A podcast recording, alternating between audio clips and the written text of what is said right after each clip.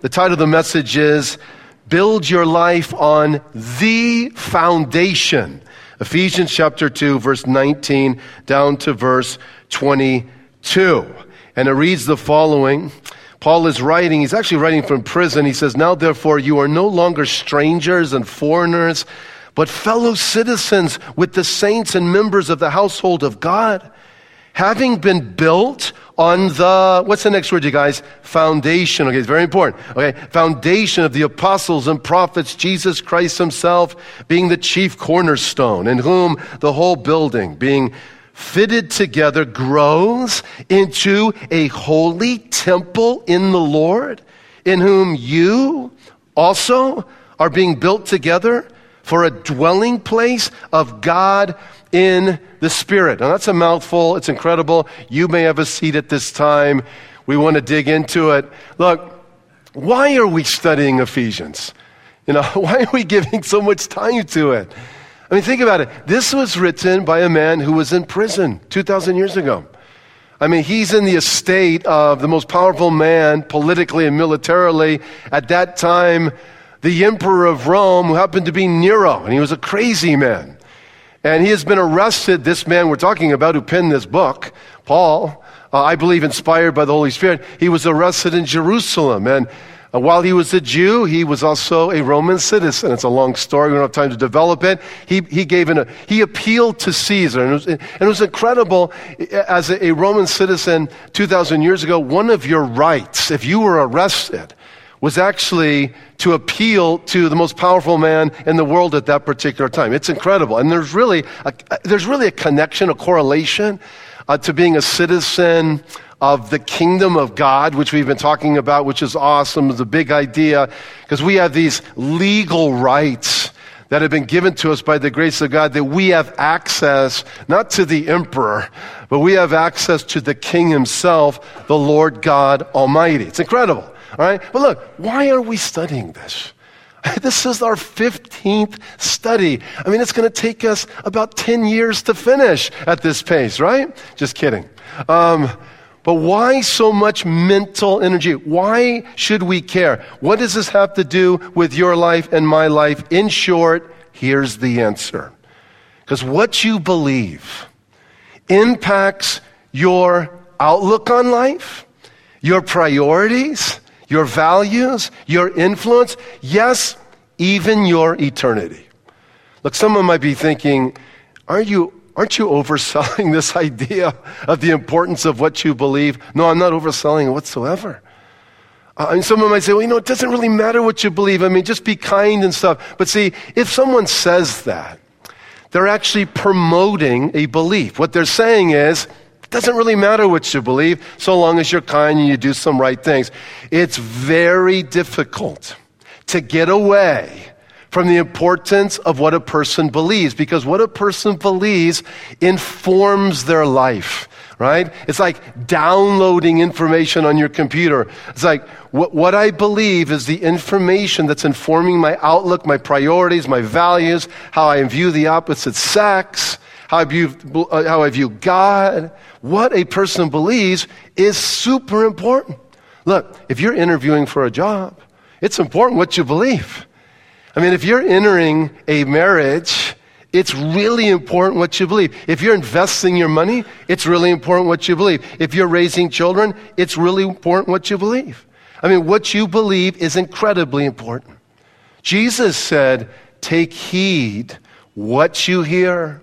Be careful about what's informing your outlook, your thinking, your priorities, your values, your beliefs. Proverbs 4:23 says, "Above all, guard your Can someone tell me? heart." Man, you want to guard your intellectual life, emotional life, volitional life. Your heart is all of those things. Here's the question, is there a foundation that we are to base our beliefs on that should inform our life. And I use the word foundation. Please look, look at verse 20 because Paul addresses the word. He speaks of a foundation, and a foundation speaks of something that is solid and secure. You know, I'm looking out at a friend here this morning who's up in the front row, and he's a builder. All right, not to put him on the spot. He's, and, and, and if he were to come up here and I'd ask him how important is a foundation to a home, uh, well, it'd be interesting to see. He, he might say, oh my goodness gracious, I mean, that's where you begin. I mean, it's, it, it's maybe the most important thing because once you lay a foundation, you see what it's speaking of is then an investment of what you put on it, right? So it's like then you're putting all these materials and design, and then you're putting human beings in that home and stuff. All of these very important assets. So if you don't have a strong foundation, the consequences can be huge. You can lose so much. And every one of us, you guys, has a foundation that we are building our life on. And on a daily basis, we are making decisions based on this foundation. Decisions that are a type of investment, like building, you know, with choices that we make with regard to our marriage and family and work, soul and the church and the future. The question is, are we building on the right foundation? Is it a solid foundation? How many of you had a curiosity, kind of maybe a stupid question, but I want to see hands go up here. How many of you ever heard of Shakespeare? Could you raise your hand real quick? Okay. How many of you, and one more question, how many would say that Shakespeare was like a literary genius? Could you raise your hand, right? All right. There's many of you. There's a few of you that didn't raise your hand and stuff. Okay, that's okay. All right. Well, look, um, a lot of people believe that Shakespeare, you know, obviously was an obviously incredible literary poet and communicator. But a lot of people think, you know, he had a mind that just comes along like every hundred years. I mean, the guy was brilliant and he had a fantastic grasp on the nature of man. But as brilliant as Shakespeare was, let me tell you something, he couldn't rise above the quote, spirit of the age he was in. He was unable to rise above the ideology of his generation. Was he a part of what was politically correct? Yes. Were his views reflective of the educational elite of the day? Yes. And today, when we read his play, The Merchant of Venice, it's embarrassing. It's more than that, it's disgusting. Why? Because it's anti Semitic, that's why. And yet, anti Semitism was the terrible cultural view of his time. Here's my point Can a person live above the spirit, the ideologies, the values of a particular generation? There's an old adage He who marries the age, he who is like over contemporary, if you will, be careful. Because you marry the age, you're going to find yourself a widower. And I just wonder how many people will be like a Shakespeare, as brilliant as he was. What he does, he, he left us a play, The Merchant of Venice, that's just like, gosh, man, you're just stinking, promoting this anti Semitism against Jews. And it's, an, it's, a, it's like the, you know, the fly in the ointment and stuff. It's, it's an embarrassing thing that he left us. And I just wonder how many people will be like a Shakespeare one day. And they'll look back and they'll just go, oh my goodness gracious, man, I was so wrong when it came to um, abortion. Oh, man, I mean, I know that was a law, and I know that so many, people, okay, but I was so wrong. And you know, that's tragic. And, and, you know, and there's forgiveness and there's redemption in Christ. And I don't pray, it's a very sore subject. But it's like, but like, I, I just, this is a concern. I mean, can a person live above the spirit of the age? Hey, you know, it's like, well, man, I was so wrong when it came to um, this redefinition of the family and same sex marriage and stuff. It's like, my goodness, we were so wrong on that. And so wrong when it came to that guy named Muhammad. I mean, seriously, with all due respect to my Islamic friends, it's like, mm, we're going to learn a little bit. He's not the prophets being spoken of here. That's the foundation of like Almighty God and the temple that God is building. He's not in that foundation whatsoever. And I just wonder how many people will look back and go, oh man, I just, man, I just blew it with regard to the view of Israel, or even worse, you know, when it came to Jesus. I guarantee billions will look back and say, I have no pleasure saying this, and be ashamed because they built their beliefs on the wrong foundation.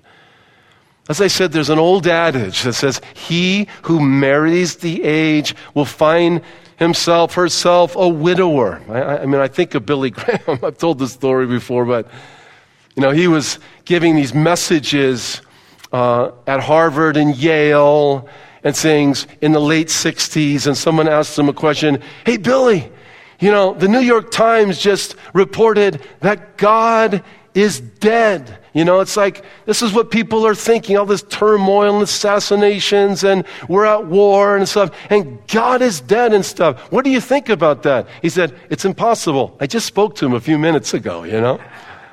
Can a man rise above the ideology of the day? Look, one day, we're all going to stand before the Lord who made us. The Bible says it's appointed once for a man to die, then the judgment. And do you know the Bible tells us that at the name of Jesus, every knee should bow, those in heaven, those on earth, those under the earth.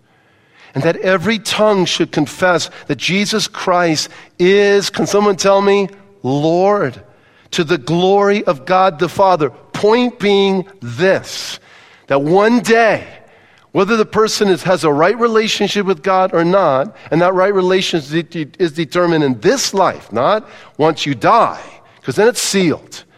But that every single human being will go, whoa, man, Jesus, Jesus is Lord. I mean, and he, and he was the Lord all along. And he's like the king all along. Every single human being, big, small, black, white, president, so mother, janitor, whatever the case is, guarantee will bow that, to the fact that Jesus is the Lord. Guaranteed that's going to happen. See, what we need, what we need is, is revelation, which means having a knowledge outside ourselves, outside of our own little world. And, and sure enough, this is the foundation that we are to build our lives on. And it's identified for us in this passage. See, look at verse 20. When it says, having built on the foundation of the apostles and prophets, well, the apostles were the eyewitnesses of the life, ministry, resurrection, and ascension of Jesus. So you didn't have a more credible witnesses than Peter, James, and John and the rest of the guys. And, and because they were witnesses of Jesus' life, witnesses of his teaching, witnesses of his miracles that simply demonstrated that the king had come down, showing us what the divine looks like meeting planet Earth. Okay? And you could not find more credible witnesses than these guys. I mean, like all of them experienced the fact that he had conquered the grave, that he clearly demonstrated that he was the king. And then they saw him ascend to heaven. Okay? So you could not find more credible witnesses. You could not find more authoritative conduits of the message of the gospel. The fact that Paul identifies apostles first and then prophets second suggests that Paul means New Testament prophets to whom the message of the person and work of Christ are actually being proclaimed. So don't think of like a prophet identifying future events because that's not what's meant here. There's kind of two ways to look at a prophet. One is who does identify future events, but a prophet is also someone who foretells the word of God. So a New Testament prophet is not so much someone identifying future events as bringing application, understanding of the truth of the gospel. And Ephesians chapter 3, verse 4 and 5 support this. I think we have it up on the screen when it says, The mystery of Christ has now been revealed by the Spirit to God's holy apostles and prophets. Now, look, with all due respect to our Mormon friends, okay, the founder of Mormonism, okay, he's, he's not one of these apostles. Okay, with all due respect to, you know, our Islamic friends, okay, Muhammad is not one of the prophets that are being addressed here. How many of you are tracking with me so far on that? Okay, Th- that's not what he's talking about. We're talking about the apostles and prophets who lived in the first century, who played a foundational role in the church. Why? Because their message embodied the fulfillment of God's plan in the Messiah of Israel.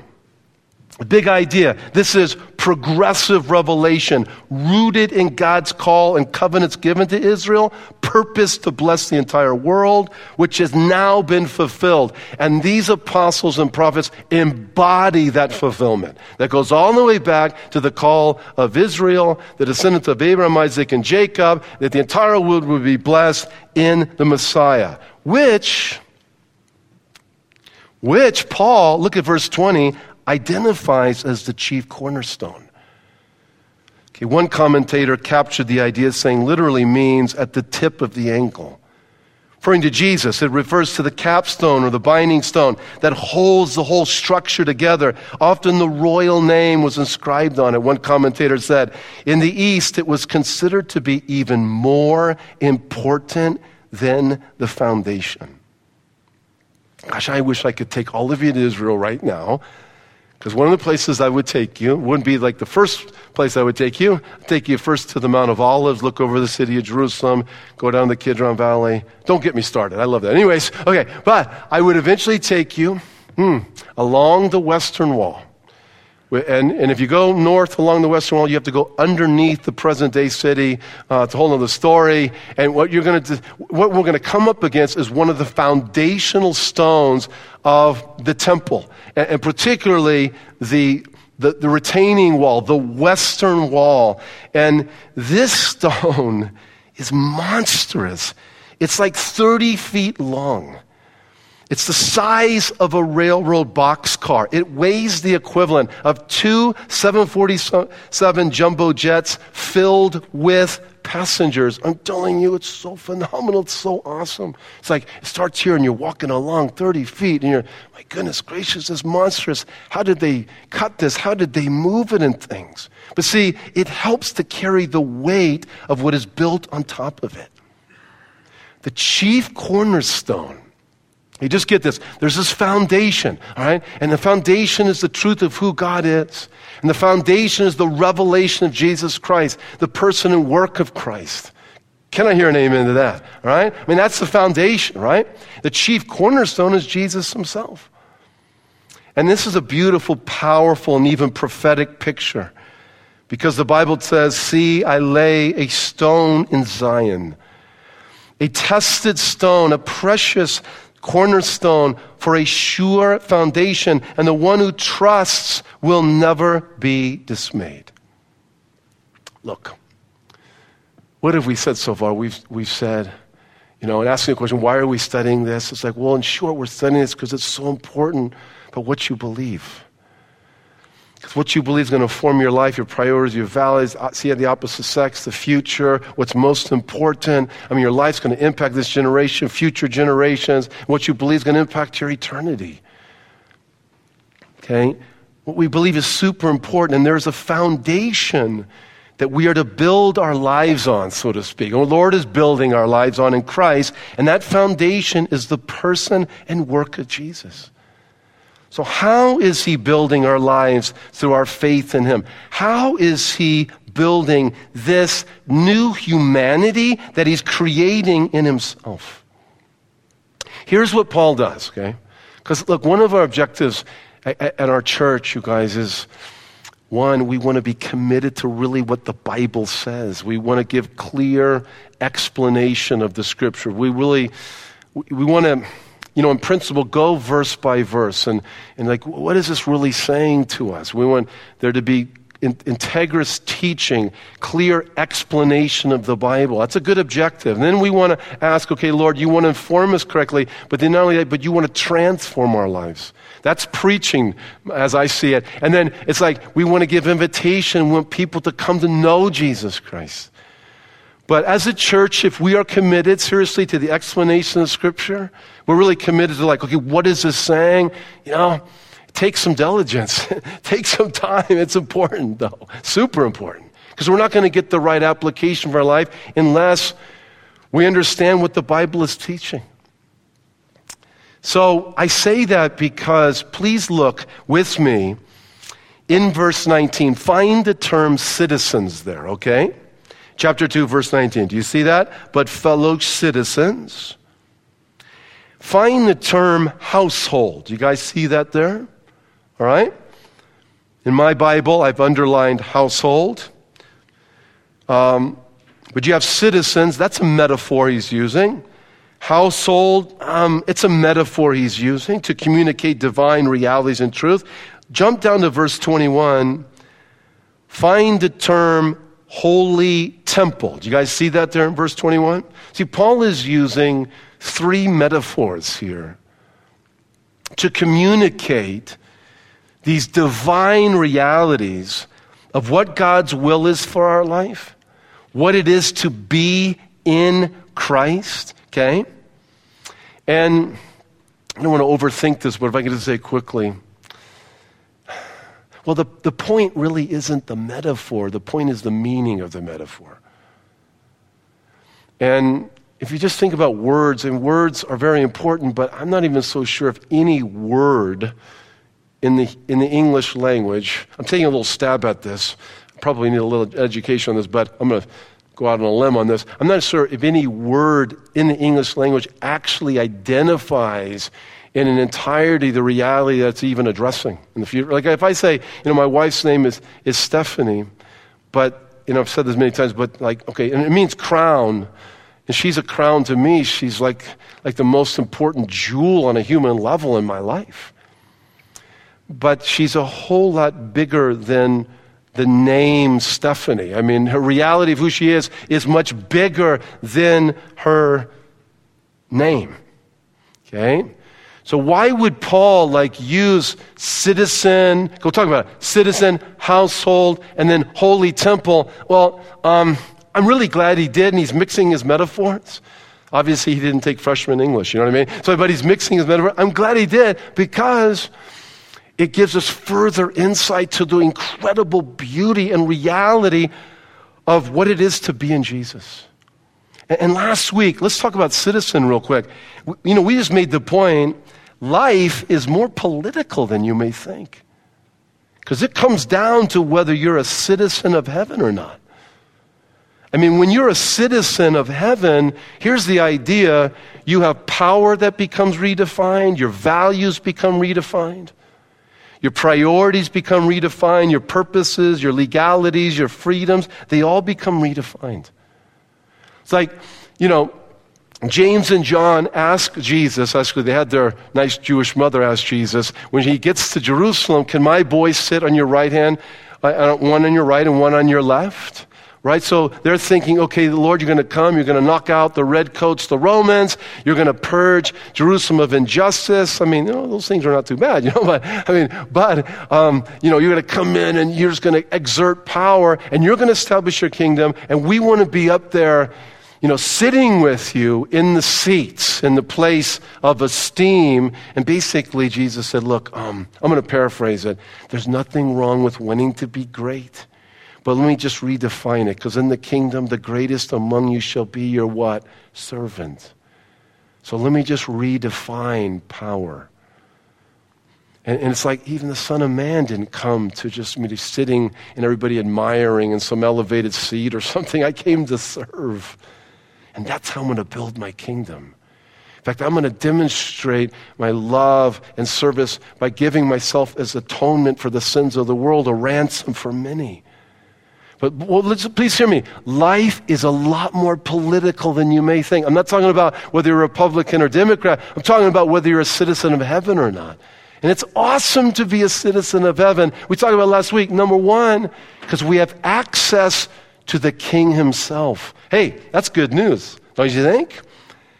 And so we might ask ourselves, hey, is prayer a first thought or is it a last resort? Because he hears us. As a citizen of heaven, it carries unique authority. I mean, do you face challenges in life with the authority that you are a child of God and dwelt by the same Spirit that raised Jesus from the dead? Well, we need to. Because there's unique authority in our life. We are King's kids. And, and, then we talked about a citizen of heaven is actually an ambassador of Christ on planet Earth, which is incredible. So, in other words, when we leave here, the idea is a little heaven, you know, is, is you know, you, you, are the Lord indwells you and He's working through you and, and you have a little heaven of God's glory and love and forgiveness and justice. It's like, you know, working in and through your life. It's incredible. Okay, now look at verse 19. He continues. He talks about how we're members of the household of God. I mean, look, one way to frame all of this, and let me just, I, I forgot to mention this. Look, w- there's a foundation to build our life on, okay? It's the truth of God's word. Heaven and earth will pass away, but my words will never pass away, Jesus said.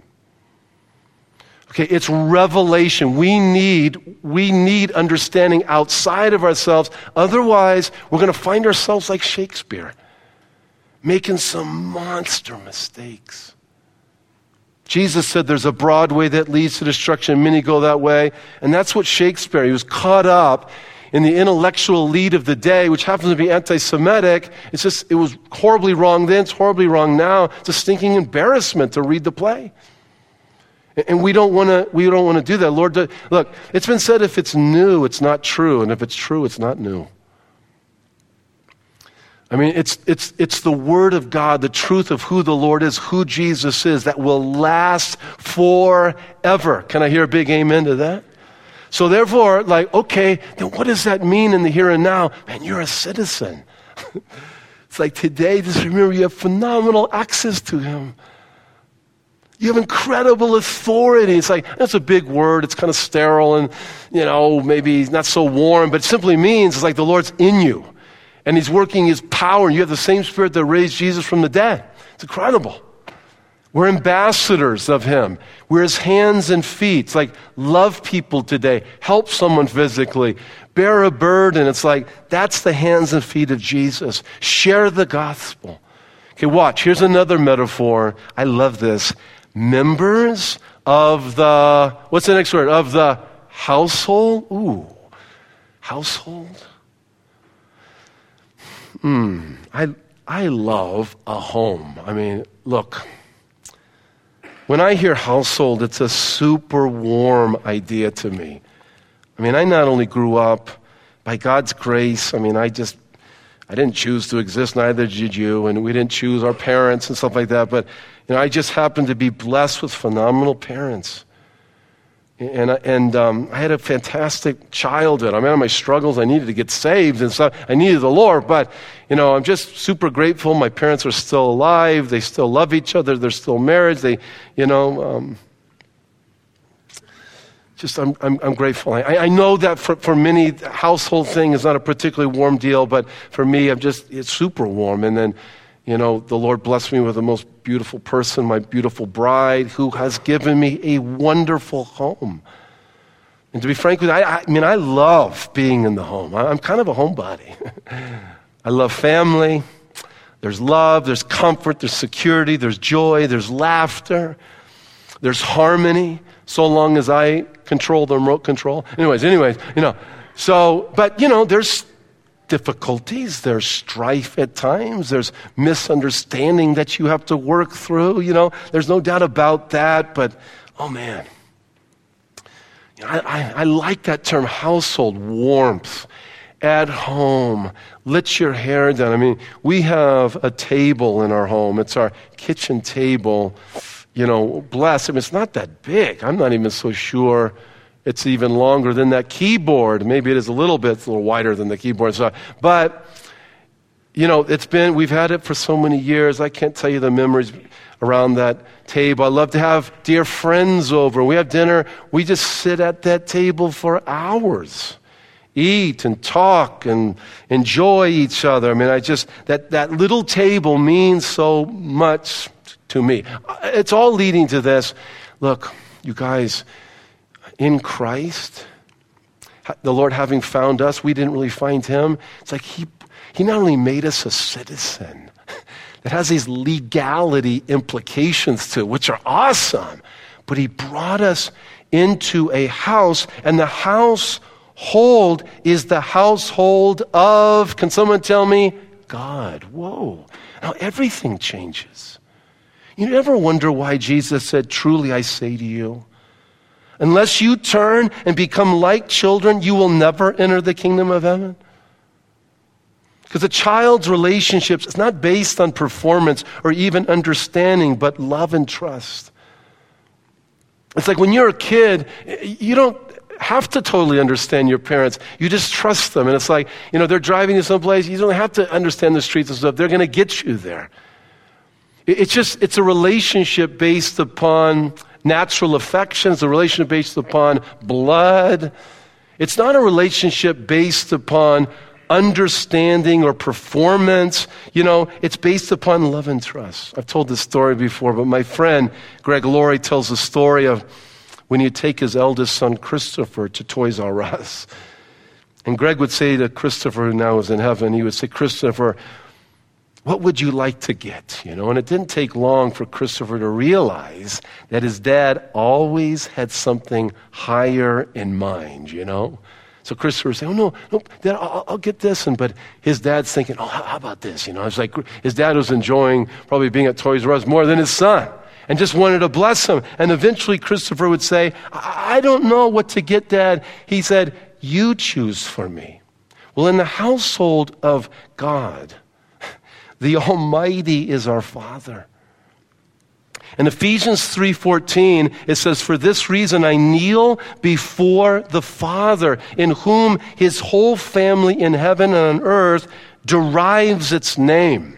It's like when the Lord comes into one's life, we actually have a new identity the Bible says in his presence by the Holy Spirit where it's a spirit of adoption where now the Almighty becomes our Abba, our Father. It's a very endearing term. I know you know that. But, but look, go back to chapter 1 and look at verse 3. I want to drive this home uh, very clearly. Because if you look at verse 3, it says, Our Father has given us every spiritual blessing in the heavenlies in Christ. Right? Now, that, that's a whole lot bigger than Toys R Us, right? So if you go kind of down the aisle, if you will, of every spiritual blessing in the heavenlies in Christ, and you would just say, Well, Father, you know what? I mean, you've given me every spiritual blessing in Christ forgiveness, hope beyond the grave, hope in the here and now, relationship with you. you okay? I mean, it's like, okay, well, Lord, you just go ahead and choose. I mean, you've given me every spiritual blessing. It's like, okay, Lord, well, what is it you would like to give me? And so, therefore, one could say, based upon the promise that the Father has promised to supply our needs, I mean, that's one of the blessings in Christ. I mean, that's, that's a promise. You could just say, okay, well, Lord, how, how are you going to do that? I, I'm going to be interested to know how you, what you choose and how you're going to do it in my life. Father, you promised, you know, not to withhold any good thing from those who walk uprightly. Okay, Father, then you choose. I mean, how are you going to bless? Or, Father, you promised that all things work together for the good. Okay, Lord, you choose. You know, Father, you promised that I would not be tempted beyond my ability to handle it, that you would make a way of escape. Okay, Lord, you choose. Or, Father, you promised that in Jesus nothing shall separate me from your love. And your love, you know, is not just an idea or theory, abstract. Okay, well, Lord, it's like awesome. So I just, you, you choose because your choice is really, really good. Father knows best. And Father, you, you promise the help of the Holy Spirit if I just ask. Okay, so I'm going to ask. And then I'm just, okay, Lord, it's like, what are you going to do here? I just like, y- your choice is the best. Man, it's phenomenal. Just think of the warmth of this. You are in the household of Almighty God. Hey, can I hear an amen to that? It's like it, it's like the Almighty is your Father. And, and being a child of God or a son, it changes, and it changes everything. It, it changes the way you even view suffering. Because if you ever think God must be punishing me because I am suffering, no way. No way. There was enough punishment that it was already experienced by Jesus himself on the cross. That's why he came. He took our punishment upon himself. There is no condemnation for those who are in Christ. So if you are suffering and you're thinking, you know, God must be mad at me, or he's punishing me in some way. No, no, no. The purpose of punishment is to inflict penalty. The focus of punishment is on the past and what you've done wrong. The attitude behind punishment is anger. I mean, there is no punishment for those who are in Christ. Now, there's discipline. Oh, yeah. Because our Father is a perfect trainer, and discipline is intended to promote growth. And the focus of discipline is actually on the future, what you can be. And the attitude behind discipline is, in fact, love. Oh, man. It's great to be a citizen. It's phenomenal as well to be in the household of God. It changes everything, but there's more. Think of how being a part of the household of God even impacts how we view each other. Because now, look, we're all in the same house.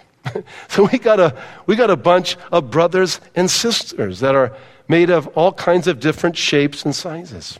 I mean, the house of God is the most, you know, diverse house and family on planet Earth. How many of you had a curiosity? You know, you, you go to another state, I don't know, you, you meet someone that you've never met before, but they're a Christian, and, and you just sense a, a, connection there with that believer, you know. And, and sometimes it's even a connection that, you know, is a bit thicker sometimes than a family member. You know, it's just like, man, I, I, just, there's a sense of unity, there's a sense of identity, there's a sense of familiarity that I have with this person. Anybody ever experienced that out of curiosity? Yeah. I mean, I think we all have as believers. It's like, you know, I've been to Australia, for example, and I experienced it there among Christians. I, have been to Germany. I, I experienced it there. I've been to Austria. I've experienced that. I've been to India. People I've never met before. Look totally different stuff, but they're believers. I've experienced it there. I've experienced in Israel as well.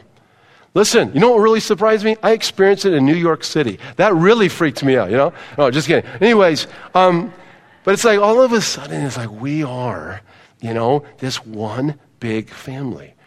And I am to treat those in the family as a brother or sister in Christ. The Bible says, treat younger men as brothers, older women as mothers Okay? Younger women as sisters with all purity. So let's say you're single, okay, uh, okay, and you want to get married. And the Bible says you ought to marry a believer. Okay, well, how should you date this individual? Listen, you're to treat your sister with all purity.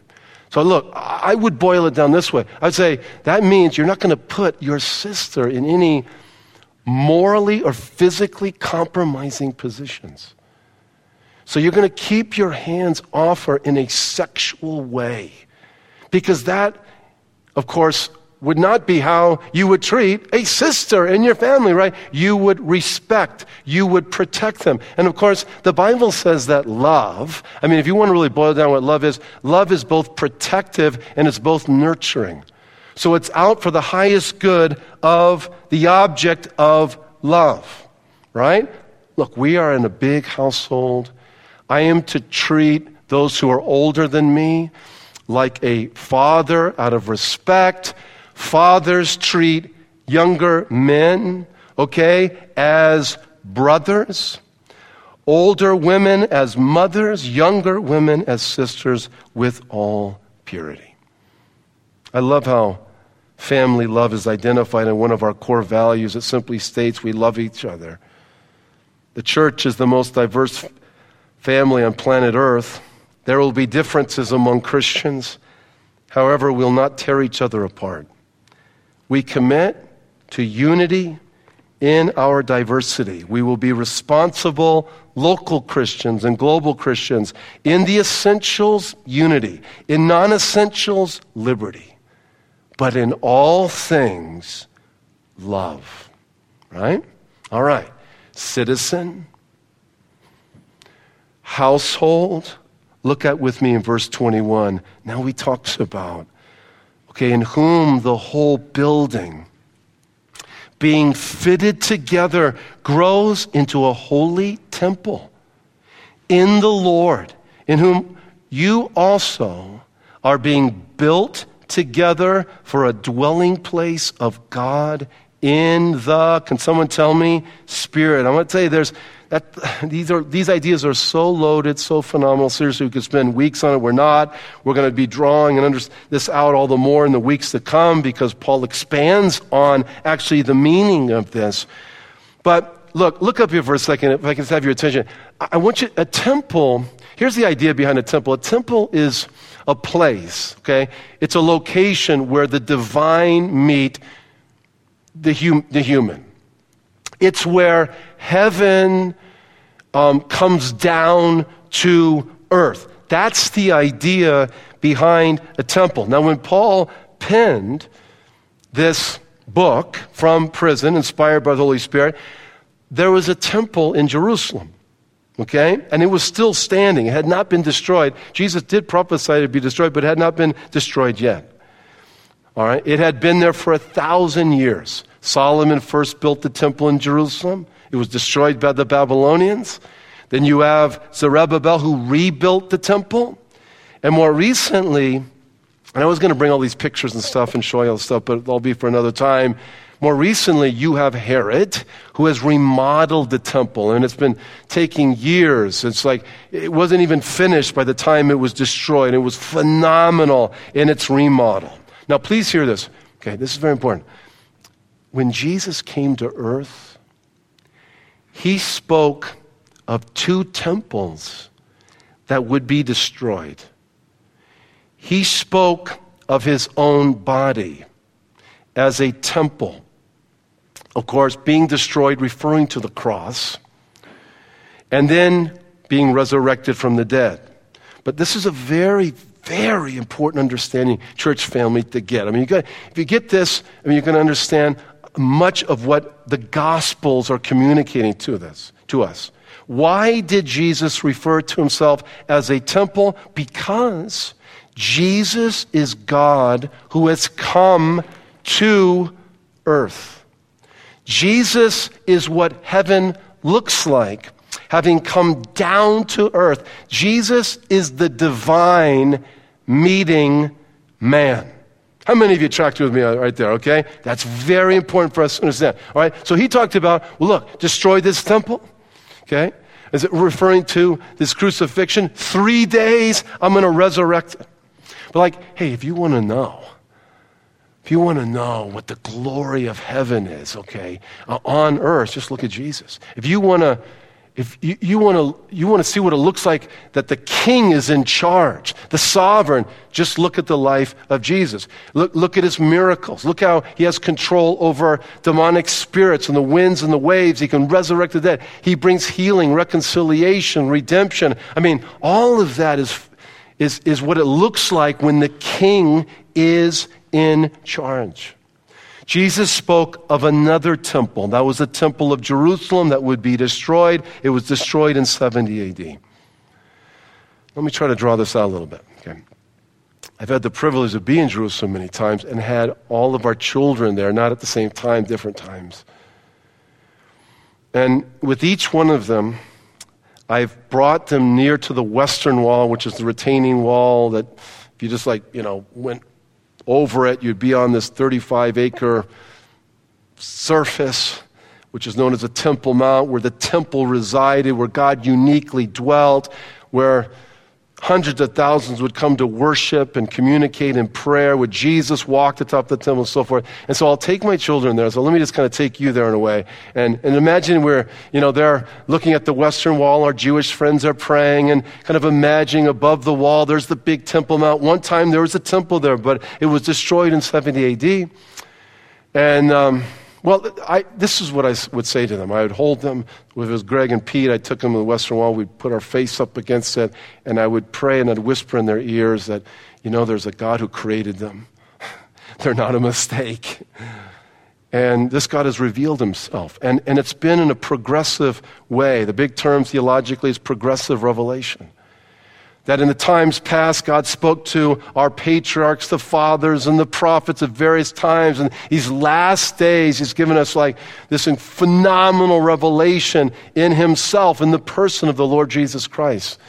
But a part of that communication involved the Lord dwelling among Israel, tabernacling with them there in the wilderness. You know, blessing them in Jerusalem, hovering over the city of Jerusalem, blessing the, the building of Solomon's temple with this demonstration of the Shekinah glory of God. So I just kind of take them through this history. And then you had 2,000 years ago, Jesus walking right where we at and going up on the Temple Mount. You know, God, God tabernacling with us. God came down. Okay? And and then he gives his life on the cross, demonstrating his love, resurrects, ascends to heaven, demonstrating he's the king. Okay, so here we are in the city of Jerusalem. Jesus coming back to this city, but listen, he's a lot more closer than you may think because now, as a believer, he indwells you. The Spirit of God indwells you. You are the temple of the Holy Spirit.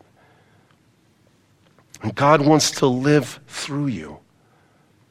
And in this context, you have the temple. Paul is addressing these three elements there's a foundation, and there's a cornerstone and building blocks. And I like how Kent Hughes put it. He says, What a fabulous image. I mean, picture Jesus Christ as the massive cornerstone and see his vitality as causing the stone to glow. Next, the foundational teaching of the apostles and prophets is laid upon and around him. He gives it shape and stability, and the whole foundation assumes its glow. And then one by one, living stones are set upon it, and they in turn radiate the symmetry of the chief cornerstone, forming a luminous, ever growing temple. Now, who are the stones of this temple that the Lord is building? For which he dwells. I mean, his presence is in the midst of this temple, and he's building this temple of intimacy, of relationship with God, of influence to the entire world. Who are the stones? Well, you guessed it, it's you and I in Christ. I mean, Peter said, and as you come to him, the living stone, rejected by men, but chosen by God and precious to him, you also, like living stones, are being built into a spiritual house. I'm reminded of a famous story of a Spartan king who boasted to a visiting king about the walls of Sparta. And the visiting king looked around and he could see no walls. And he said to the Spartan king, Well, where are these walls about which you boast so much? And then the king pointed to the bodyguard of the magnificent troops. And he said, These, he said, are the walls of Sparta. Every man is a brick. You in Christ, super important to this generation. I mean, uh, aren't these metaphors, if I were to say, aren't these metaphors cool? That'd be a silly way to say it, right? But the metaphors, the point isn't the metaphors, the, the, the point is the meaning of the metaphors. Oh my goodness gracious. It's like, you know, you look back in history, you got this progressive revelation. And then now it's like the Lord is so much closer than you could ever imagine. We don't have to go to Jerusalem. You don't have to come to this place, obviously, to know God. I mean, this, this is a building. I mean, what makes this place special is that you and I are here in Christ, and the Lord is here with us. But as we leave, I mean, all of us are living stones in the temple. I mean, just think of that metaphor. And, and listen, I, I want to encourage you in something. I want to encourage you that you are a part of something so much bigger than yourself. You know, we just had this first growth group this morning. The first statement I made, I hope I remember it correctly, is that you need to live your life bigger than your lifetime on planet, planet Earth. It's so true. Because everything is moving towards Jesus, because once you were created, you are eternal. There are some things that last forever, what we do for God, the love of God, the Word of God the kingdom of God. Hey, can I hear an amen to that? So you want to invest in, in the most weighty, important realities love, the gospel, both of those sharing your faith, being the hands and feet of Jesus Christ. I, have, I have a friend, and he uses this phrase. In fact, he texted me and he used this up. Okay, and, I think Warren Buffett uses it as well, but he means it a little bit different way. And he just talks about how important it is that Christians have skin in the game. now, Buffett would say, that means, hey, you invest some of your own money, you know, get involved. I think of it a little different. I didn't know Warren Buffett used it actually, so I'm thinking about it how, from coming from Southern California. My friends who are saying, "Hey, how important is that Christians have skin in the game in this generation?" I think of it athletically, because if you're out there doing it, loving Jesus, loving others in Jesus' name, investing in the work of the gospel, investing in your neighbor, keeping your eyes on Christ, you know, forgiving people. Um, it's not going to be easy at times. You know, if you're out there in a football game, you're going to leave some skin. It's kind of gross, but you're going to leave some skin, you know, in the game, so to speak. Right? Boy, in 2015, let's leave some skin in the game. President Theodore Roosevelt, one of my favorite quotes, says, It's not the critic who counts, not the man who points out the strong man's stumbles or the doer of deeds could have done them better. The credit belongs to the man who's actually in the arena, whose face is marred by dust and sweat and blood, who strives valiantly, who errs and comes up short again and again because there's not effort without error and shortcomings. See, Paul will later say in chapter 4 hold to the truth in love, becoming more and more in every way like Christ, who's the head of the body. It's a different metaphor. The church, under his direction, the whole body is fitted together perfectly. As each part does its own special work, it helps the other parts grow so that the whole body is healthy and growing and full of love. Amen make sure you get, make sure you get your skin in the game. so important. I want you to turn to Matthew chapter 7. Hang in there. We're going to be here just another hour. Don't worry about it. No, just kidding. We're almost done. Matthew chapter 7, we've been talking about a foundation. I want to give an opportunity if you'd like to receive Christ, build your life on the foundation that is sure that you will never regret. So in Christ, you're a citizen. Matthew chapter 7, we're going to read here in verse 21 down to verse 27. But in Christ, you are a citizen, right? Awesome. You're a son and daughter in the household of God. Awesome. You're a stone that makes up the temple God is building on the earth. Okay, check this out. Look at verse 21. Not everyone who says to me, Lord, Lord, shall enter the kingdom of heaven but he who does the will of my Father in heaven. And many will say to me in that day, Lord, have we not prophesied in your name, cast out demons in your name? Have you not done many wonderful things in your name? And then I will declare to them, I never knew you. Depart from me, you uh, who practice lawlessness. Verse 24, check this out. Therefore, whoever hears these sayings of mine and does them, I will liken him to a wise man who built his house on the, can someone tell me? Rock. There's that foundation, and the rain and descended, and the floods came, and the winds blew and beat on it, house, and it did not fall, for it was founded on the rock. It's like, go back to the Shakespeare thing. It's like, you know, Shakespeare, you know, um, kind of feeling sorry for Shakespeare today, you know, he's being used so much, but you don't want to be like him in, in the way that, you know, he just, hey, he couldn't get above the spirit of his age. So it's like he's building his ideas on, on the wrong foundation for sure, which clearly got flushed out, right? But if we build our life on the Word of God, the truth of who God is, the truth of who Christ is, then our life is on like the rock, right? In verse 26, but everyone who hears these sayings of mine and does not do them will be like a foolish man who built his house on the sand. And the rain descended, and the floods came, and the winds blew and beat on that house, and it fell. This is, this is ominous here. And great, great was its fall.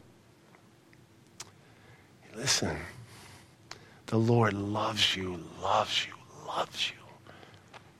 He, he wants relationship with you.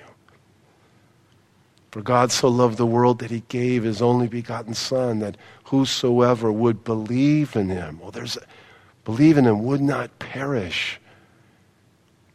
I mean, deteriorate, self defeat in the here and now, as well as throughout eternity, would not perish, but have everlasting life.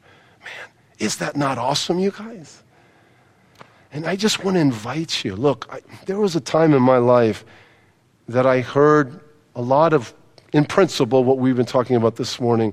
And then the guy said to me, Look, you're either for Christ or against him. That's what Jesus said. Jesus called us to believe, to put our trust in him. The most important issue in life to inform your thinking, for you to believe, to accept, you know, um, is not who's going to win the Super Bowl. I mean, we all know it's going to be Seattle.